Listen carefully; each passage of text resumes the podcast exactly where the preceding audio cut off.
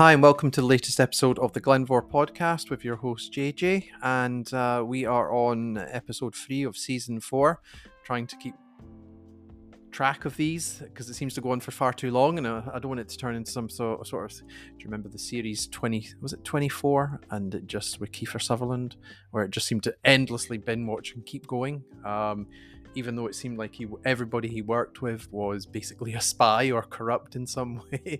You think he would have just decided to work by himself and not have an office, but things like that, yes. So it's got totally nothing to do with Glen Mhor, but, you know, it has that feeling of relentlessness sometimes.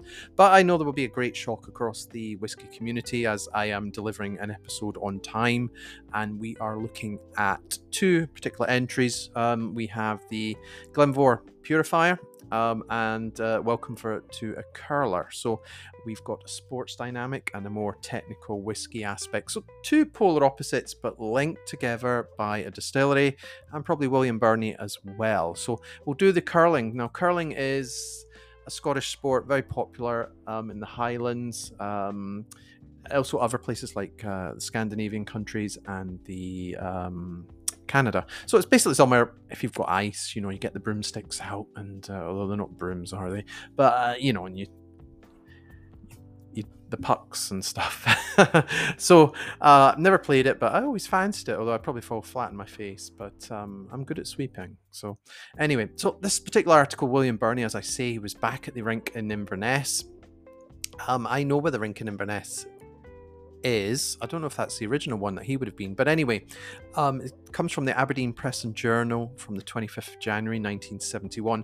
So just apologies, a year before McKinlay and Burnley sold up to DCL, and only a couple years from William's passing. In this, it tells us that he's been playing for 62 years, which does not come as a surprise, as we do have photographic evidence of his dad, John Birnie, being a particularly competitive curler as well as golfer, and you think about the Highlands, the abundance of opportunities, and it was probably seen as a very gentlemanly sport. Anyway, and in this one, he is the honorary president of the local club, and he is presenting them with a new trophy. Sorry, I just seem to... Oh, as soon as I hit record, I seem to have developed a cough. But anyway, the really, really cool thing about this one was it got me thinking not only about his father and the connection we have there, and we also, you know, have a story linked in the article, which I will link down below, about John.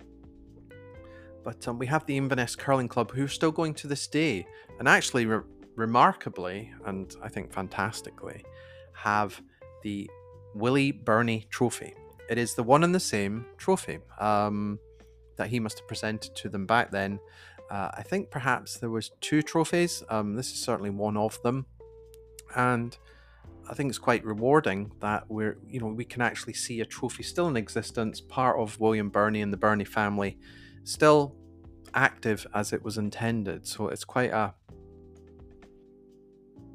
fitting.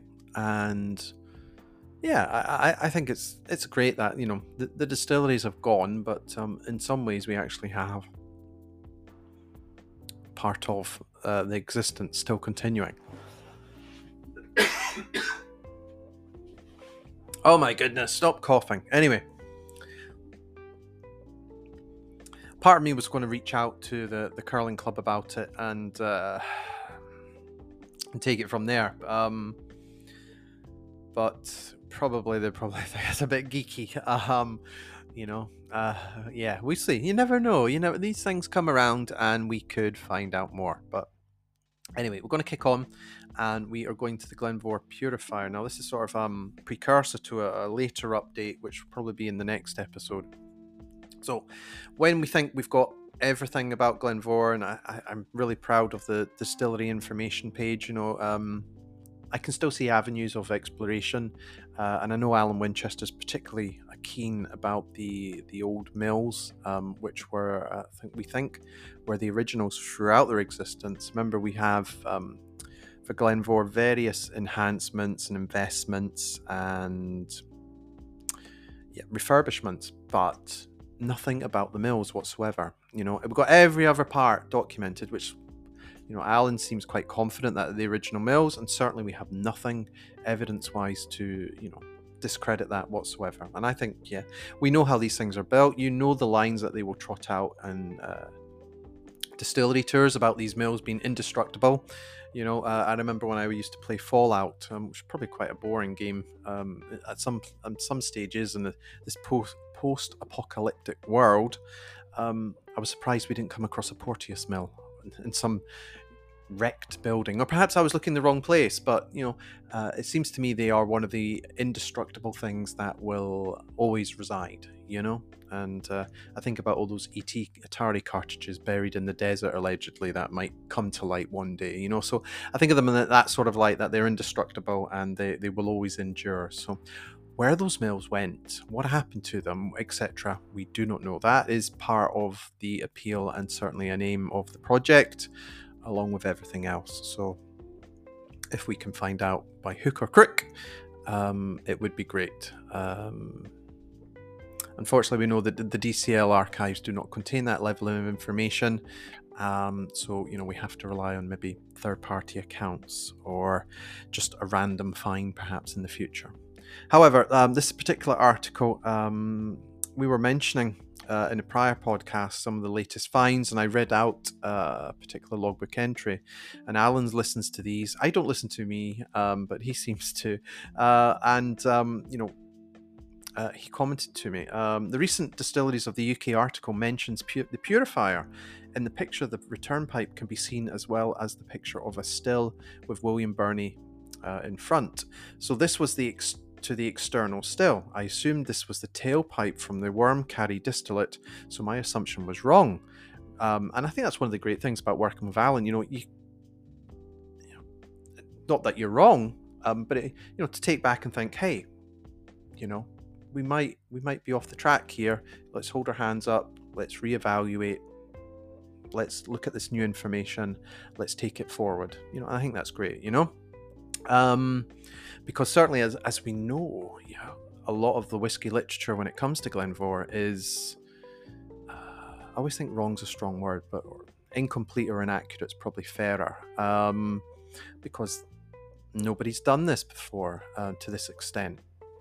The information's out there, and as I say, you know, it just takes a bit of dedication. You know, it's not a full-time endeavor, but this has been a project for several years now and will endure. And I'm not going to put my feet up on the table one day and say that's it, it's done, because I think, you know, these distilleries have a life of their own, and somebody else might come along in 10-20 years time and you know, potentially give us something else, which would be fantastic. However, Alan goes on to say, re-listen to the podcast, and as you read out the exciseman's note, I heard something that I missed. When the low wines and faint still, you mentioned that he said the purifier return was secured. This is something I've forgotten or missed. The low wines and faint still was fitted with a purifier. So the next question is, when was it fitted? Also, were there purifiers on other stills? So it's a mystery. We do not know. You know, there is nothing so far to comment on purifiers being fitted or added, you know, enhanced whatsoever. It's a blank canvas. I would hope, again, that we might get more detail in the McKinley and Burnley archives in Glasgow when I get to it. Yes, ETA on that is 2024. We're going to persuade my family by hook or crook. Let's go spend some time in Glasgow, and yeah, dad's just going to go to the archives for the day. So please leave me alone. Something like that. But purifiers cost money, you know, requests cost money. It's interesting because when you look back at John Birnie, who would have been he was responsible for the internal, you know, we know it was Charles Doig balanced distillery, but you know, John would have had a big input in this. You know, he was obviously working at Benrinnes.